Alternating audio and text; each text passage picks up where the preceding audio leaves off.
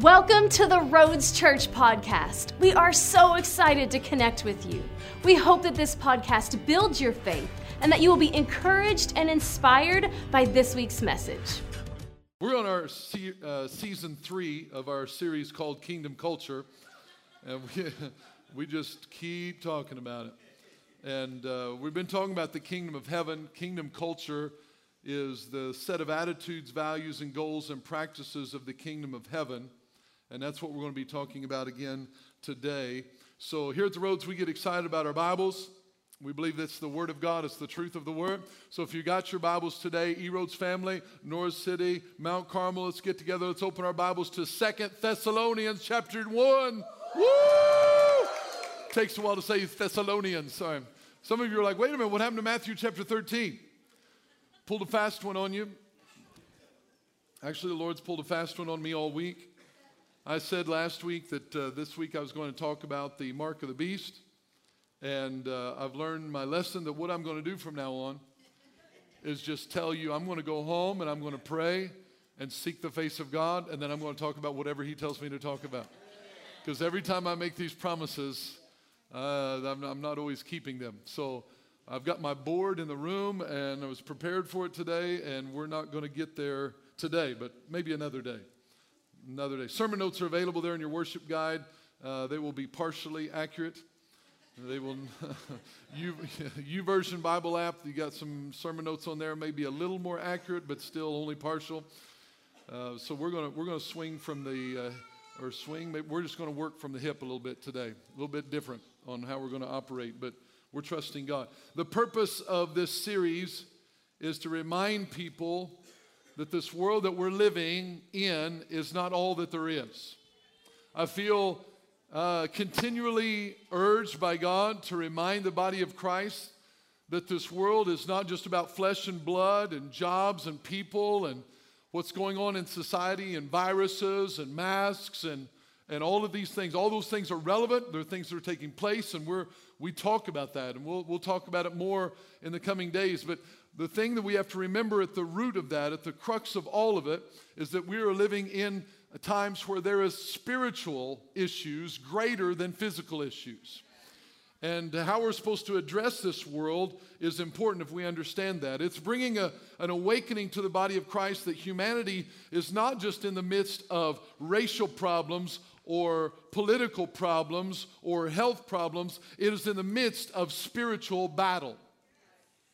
Ultimately, you can play it out in all these different categories, but ultimately, the root of everything that we're dealing with is we are in a spiritual warfare. It's important to remember that. The age we're living in is the conflict of two different agendas the kingdom of darkness versus the kingdom of God. The kingdom of darkness comes to what? To steal, kill, and destroy. The kingdom of God comes to bring life and life more abundantly. Two different agendas at work every single day. It's going on 24 7, 365. It takes no holidays. This is what's happening. So we are in a spiritual battle, not a physical battle. But what we have to remember that spiritual battle does play out in the physical. In other words, we will see the effects of it in our physical world. But here's what's encouraging. 2 Corinthians chapter 10, I'm just going to read this to you. says, For the weapons of our warfare, wait a minute tells us right away we are in a warfare. Maybe not so great news for everybody. We're in a warfare. But we have weapons for our warfare. So, in other words, God's saying to you and I, you are in a warfare, but good news, you're equipped for it. You're built for it. You're made for it. You've got what you need to go through it. Don't get discouraged like, I'm in a warfare. Yes, but you're equipped for it. It'd be one thing for God to say, Chad, you're going to have to go through war, and I'm not sure you're going to make it. But he says, No, Chad, you're going to go through warfare, but I've equipped you for that thing that I've called you to walk through. So I've given you weapons for it. They're not fleshly weapons, they're not carnal, but they are what? They are mighty in God for pulling down the strongholds. So this is what we're equipped with. This is what you're made with, you have mighty weapons. Look at your neighbor and say, You're mighty. You're mighty. The battle that we're in is not for victory, it has already been provided for us by Jesus. Jesus has already given us everything that we need. Our responsibility is to find out what Jesus provided for us when Jesus was nailed to the cross. He said these words It is finished. What did he mean? He was saying, My assignment, what I'm supposed to do, is done. I came to the cross. Now, once he died and gave up his spirit, then he was buried in the grave and went into hell and spent three days. And the Bible says that the Spirit of God raised Jesus from the dead. The Bible also says, without the resurrection from the dead, our faith is in vain. So now Jesus died, buried, resurrected. Everything we need has already been done. It's already been done.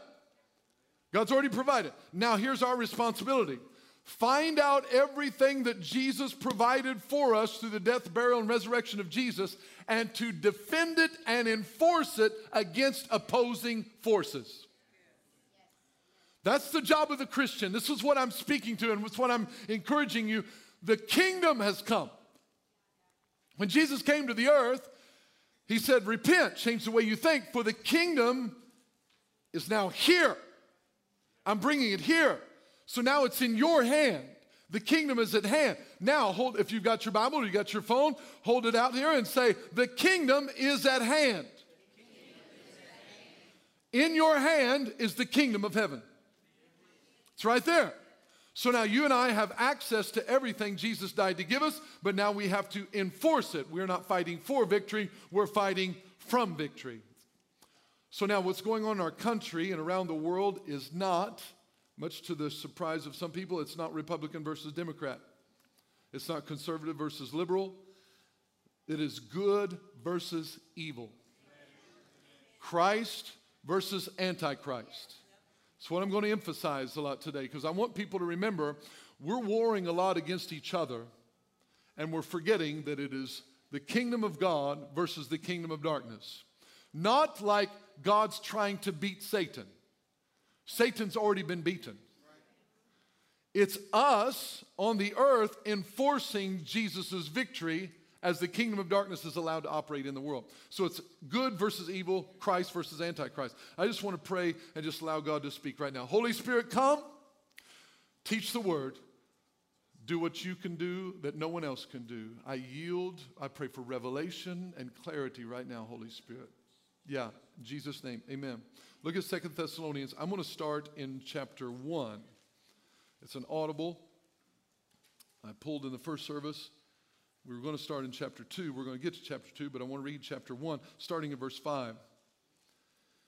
It says in verse 5 of 2 Thessalonians chapter 1, which is manifest evidence of the righteous judgment of God, that you may be counted worthy of the kingdom of God. Anybody want to be worthy of the kingdom of God? Woo, that sounds good, doesn't it? Let's be worthy of the kingdom of God. All right, look to the next part. For which you also suffer. Anybody still want to be worthy of the kingdom of God? Hands still going down. See, worthy of the kingdom of God. If we're going to be worthy of the kingdom of God, again, this is encouragement to the body of Christ. You may not sound, may not sound like encouragement, but I'm giving you encouragement. We will suffer for the kingdom of God. It's going to happen. We're trying to equip and prepare people for the days at hand. Instead of, we're not trying to hide, we're not trying to dodge it. We're saying it's coming, but we're prepared. Anybody else prepared? All right, the kingdom God for which you also suffer, since it is a righteous thing with God to repay with tribulation those who trouble you. So, do you have to repay people that wrong you? No, God's going to do the repaying. You don't have to repay them. The Bible says, Vengeance is mine, says the Lord. I will repay. You don't have to repay people. God will take care of you. He is your rear guard. He'll repay with tribulation those who trouble you, and to give you who are troubled rest with us when? When do we get this rest? When the Lord Jesus is revealed from heaven with his mighty angels. When can we expect rest and relaxation? When Jesus comes back. Why am I saying that? Because I think people are shocked. Either they haven't been taught or they haven't been reminded that we have to fight. Paul told Timothy, fight the good fight of faith. Last week I said, endure hardship as a good soldier. See, we get to rest when Jesus comes back. And let me just tell you, it's going to be a long rest. It's called eternity. So wear yourself out now because you're going to get a long rest coming up. You, ever, ever had a coach say, hey, give me all you got for these next three minutes right before halftime? You get a rest coming up, so go all out right now. Well, God's saying, hey, the clock's ticking. So go all out because Jesus is going to come back. Look what he says. He'll give you rest when Jesus, the Lord Jesus, is revealed from heaven with his mighty angels in flaming fire, taking vengeance on those who do not know God. That's not Jesus coming back right now. Just ignore that sound. if you're watching online, there's like a helicopter or something going over. I just tell them it's not the Lord. It'd be a trumpet, and I'd already be gone. I mean, it's like, I don't know about you, I'm gone. So this Bible, boom, it's hitting the floor. See ya. Anyway, it's called.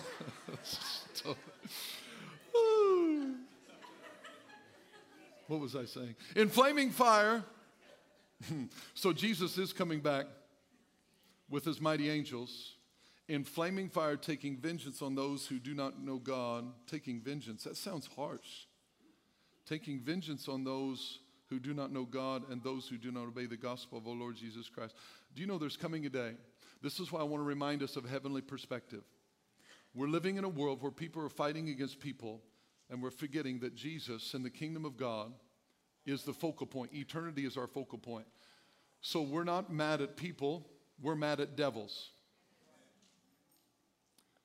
We're not mad at individuals and humans. We may disagree with each other on issues and things that we're facing. That's totally fine. Just don't get mad and hate each other.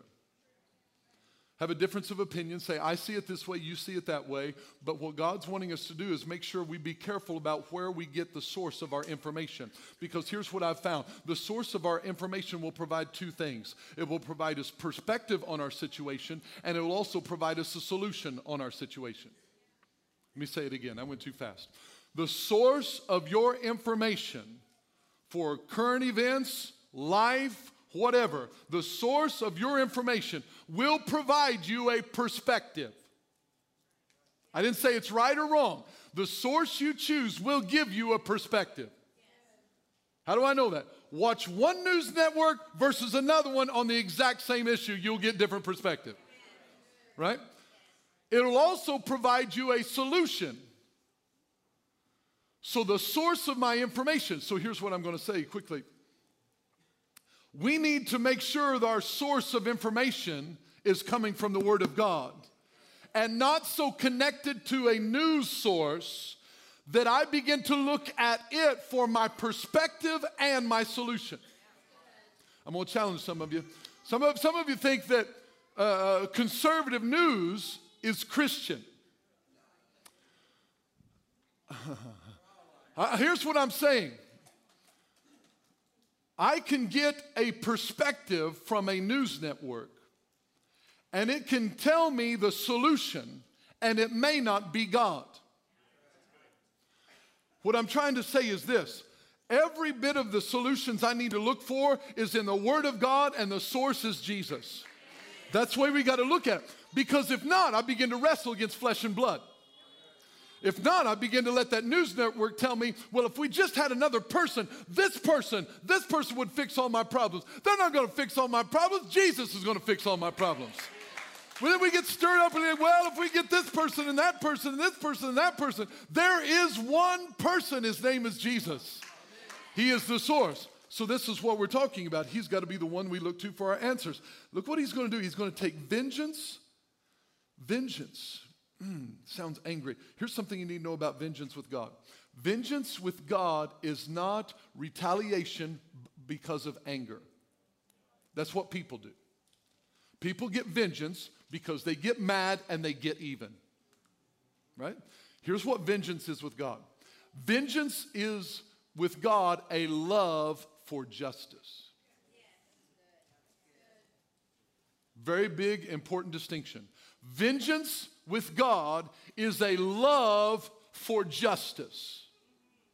So, what he's take, taking vengeance on is not anger at people who are on a, have a certain perspective on an issue. It is a love of justice. So, he's coming and he's going to bring justice in the end. And it says, Those who don't know God and those who do not obey, said, These shall be punished with everlasting destruction from the presence of the Lord and from the glory of his power when he comes in that day to be glorified in his saints and to be admired among all those who believe because their testimony among you was believed. Look what's going to happen on that day when Jesus comes. On that day, he's going to be glorified in the saints and admired among all those who believe. When Jesus comes back, it's going to be a glorious day for those who call Jesus their Lord and Savior. Oh, they're going to shout. It's going to be exciting. But if you don't know Jesus, if he's not your Lord and Savior, it will be the worst day of your life. You know how one situation can happen and there can be opposing, polarizing responses to that one situation? We see it every day.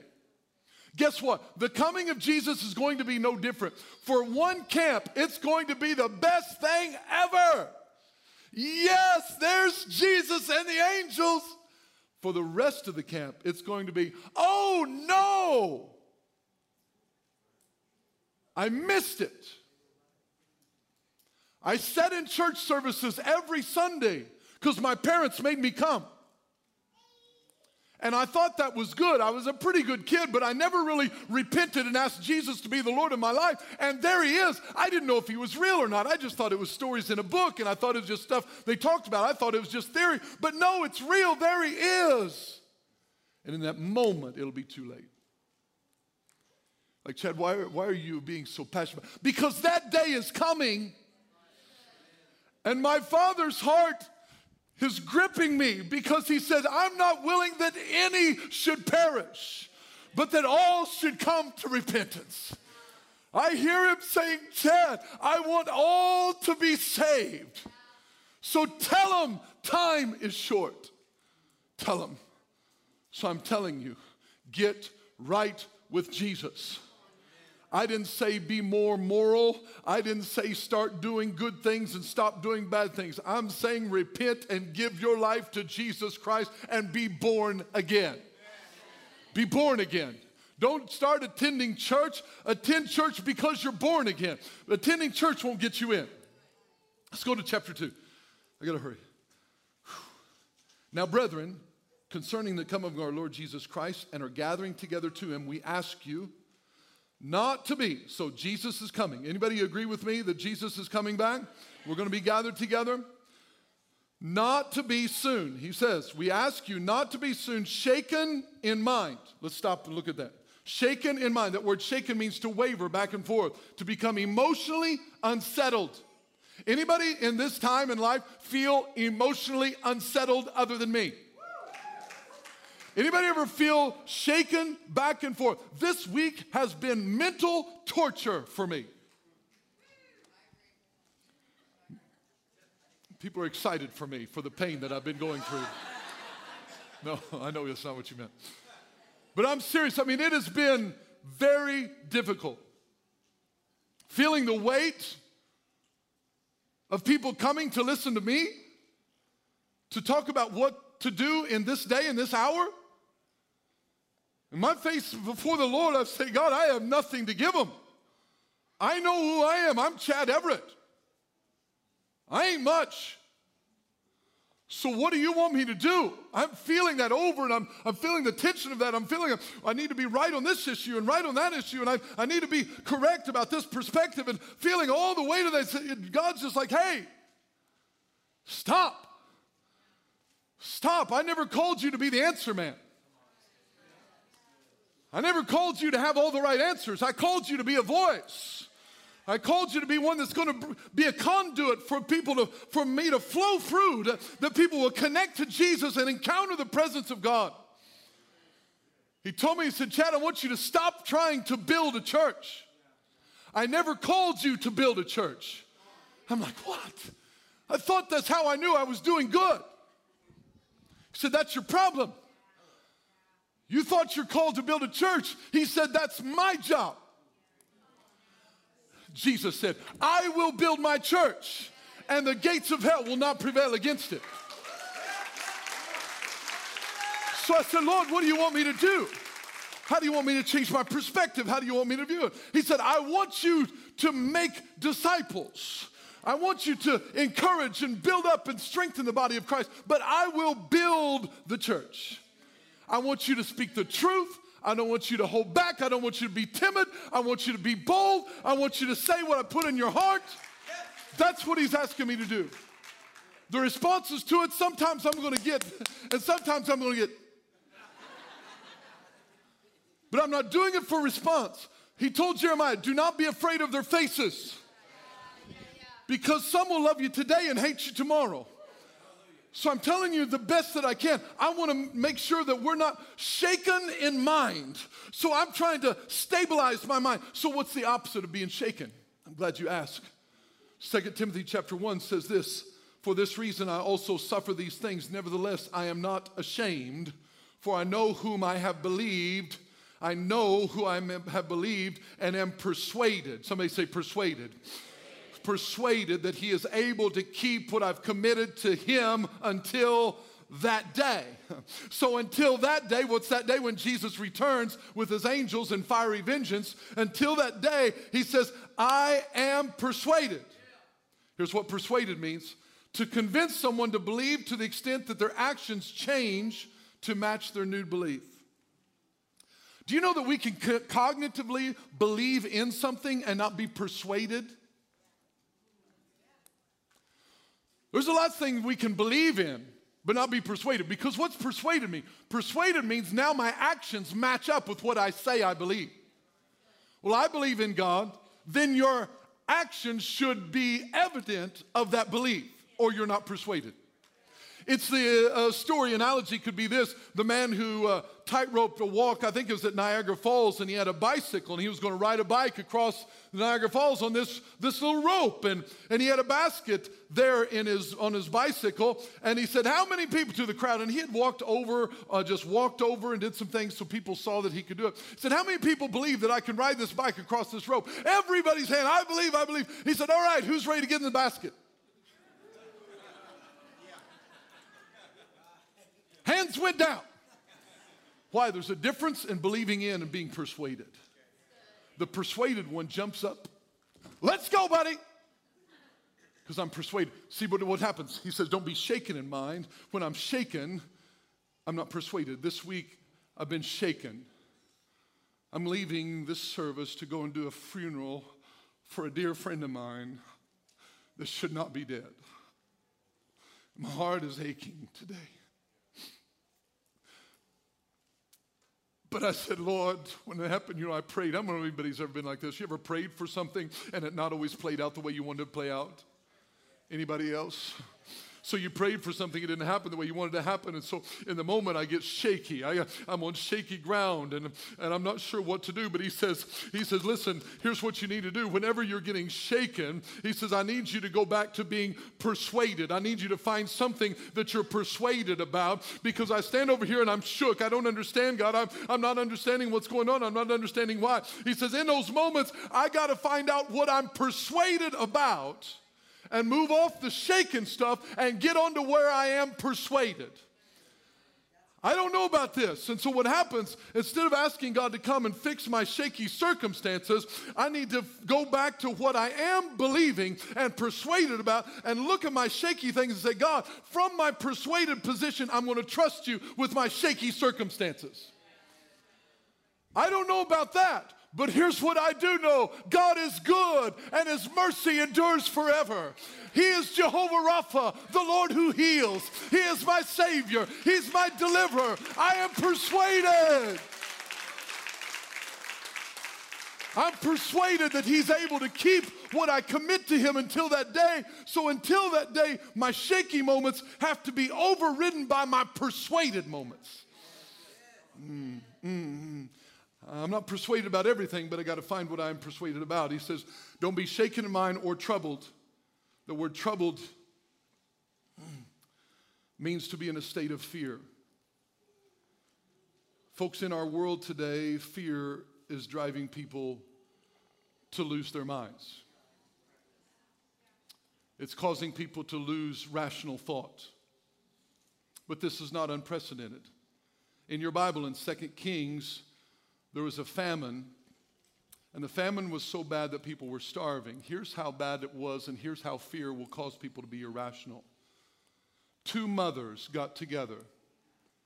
One mother says to the other mother, Let's boil your son and eat him today, and tomorrow we'll boil mine. Two mothers about their children. You tell me that's rational thought. That's what fear will do. So, what did they do? The one mom says, okay, and they boiled her son and ate him. The next day, she goes to the woman says, All right, it's your turn. And she had hidden her son. So the distraught people, out of fear, were losing their mind and their ability to process thought. And this is what the enemy's doing he's overwhelming people with fear. They're getting so fearful that they're just willing to embrace anything. Stop being full of fear and let's get full of the Word of God. I don't know all the answers. I don't know all the specific answers and all the applications, but I know where I'm going to get them. I'm not going to get them from a news network. I'm going to get them from chapter and verse. I'm not going to get them from an organization or, or a place that's telling me when I can consider myself safe. I'm going to let the word tell me when I'm safe. That's a little passionate. Second Thessalonians chapter 2. I lost my place. I closed my Bible. For that day will not come unless, oh yeah, where were we? Don't be shaken mind or troubled either by spirit or by word or by letter as if from us, though the day of Christ had come. Let no one deceive you by any means. Here's what I want to f- finish with today. Folks, let no one deceive you by any means. In other words, there's going to be many means by which we can be deceived. God is preparing the body of Christ for a time, an unprecedented time, where deception will be at an all time high for deception to be at an all time high, that means we will have opportunity to be deceived about a lot of things. This is why you need to know your Bible. You need to turn off the news, stop flipping through feeds, open up your Bible, and say, God, I will not be deceived. I will not be deceived. I'm telling you, and I'm saying this with all humility, I will not be deceived by the grace of God. Why? Not because I'm smarter than anybody else, but I know the source I'm going to go to. And I'm going to stay humble. I'm going to stay hungry because I want to know the truth of the Word of God. But look what's going to happen. That day when Jesus returned is not going to happen unless two things happen. Number one, the falling away. That means yielding to deception, departing from God, departing from the faith. There's going to be a falling away before Jesus returns. And the man of sin is revealed, the son of perdition. Who's the man of sin and the son of perdition? That is the Antichrist. So here's what's going to happen. Before Jesus returns, according to this passage, the man of sin, the Antichrist, will be revealed. He says that day will not come unless two things happen. Number one, a falling away comes first, and the man of sin, son of perdition, is revealed. That's what it says here as we read the scripture. So, do I need to be prepared? The Bible says in 1 Timothy 4 1, now the Spirit expressly says that in latter times some will depart from the faith, giving heed to deceiving spirits and doctrines of demons. There's going to be many false prophets. We've got to be ready. What's he going to do after he's revealed? The son of perdition who opposes and exalts himself above all that is called God or that is worship. How will I know the Antichrist, Chad? How will I know who he is or the spirit of the Antichrist? Remember this about the Antichrist it's not just a person, it is a spirit. It is not a political party. The Antichrist is not um, attached to only a certain political party. The Antichrist spirit, remember, it is Christ versus Antichrist, good versus evil. So he's telling us, how will I know the spirit of the Antichrist? Anyone who opposes Christian principles is Antichrist. I'm going to be blunt. Anyone whose ideology or principles go against Scripture, that ideology is Antichrist ideology. You cannot sugarcoat it. That's what it is. You have to embrace it. If it goes against it, if it po- opposes all that is called God. Mark it down. I don't care what they feel. I don't care what they identify with. I don't care what they say. I don't care what feelings are hurt. Call it what it is. It is exposing the Antichrist agenda. Praise the Lord. Speak the word. Speak the word. Matthew chapter 5, verse 12 Blessed are those who are persecuted for righteousness' sake, for theirs is the kingdom of heaven. Who gets the kingdom of heaven? Those who are persecuted for righteousness' sake. Blessed are you when they revile you, persecute you, and say all kinds of evil against you falsely for my name's sake. Blessed am I? I don't feel very blessed. Rejoice and be exceedingly glad. I don't want to rejoice. For great is your reward in heaven, for so they persecuted the prophets who are before you. He opposes and exalts himself above all that is called God or that is worshiped, so that he sits as God in the temple of God, showing himself that he is God. Here's where I'm going to pick up at some point. I think next week, but I'm not going to say that anymore. What the church needs to realize, we'll summarize this with one thought here. The Antichrist is going to be revealed in the earth. But there's an Antichrist spirit already at work in the earth. And here's the agenda of the Antichrist. Are you ready? To kill as many people as possible. That's his agenda. To wipe out population as much as possible. He comes to steal, to kill, and destroy. So, what do we need to do? Chad, boy, that's a very encouraging word. Thank you. Amen. Let's go. what we've got to remember is just because we're aware of the enemy's devices, we don't forget about our mighty weapons. God did not put the church in the midst of darkness so we could go, wow, it's sure dark. He didn't put the church in evil times so we should go, wow, I hope I survive it.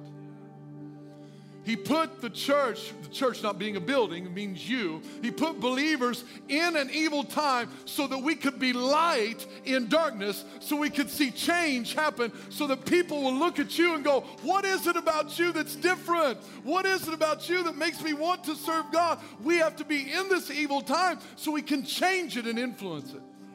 Bring the kingdom. Bring the kingdom. So here's what I believe God's wanting us to focus on today to be prepared evil's coming. I believe it's my job, one of my assignments is to help the church be ready when the Antichrist is revealed. You're like, people's like, well, I'll be long gone before the Antichrist is revealed. I hope so. It just seems to me that Second Thessalonians says we'll still be here. And we'll talk about that more in the future. Thank you for listening to this week's message. If you enjoyed this podcast and would like to give, please visit us at theroads.church. To stay connected, follow us on Facebook and Instagram. You can also subscribe to our YouTube channel to watch our latest sermons.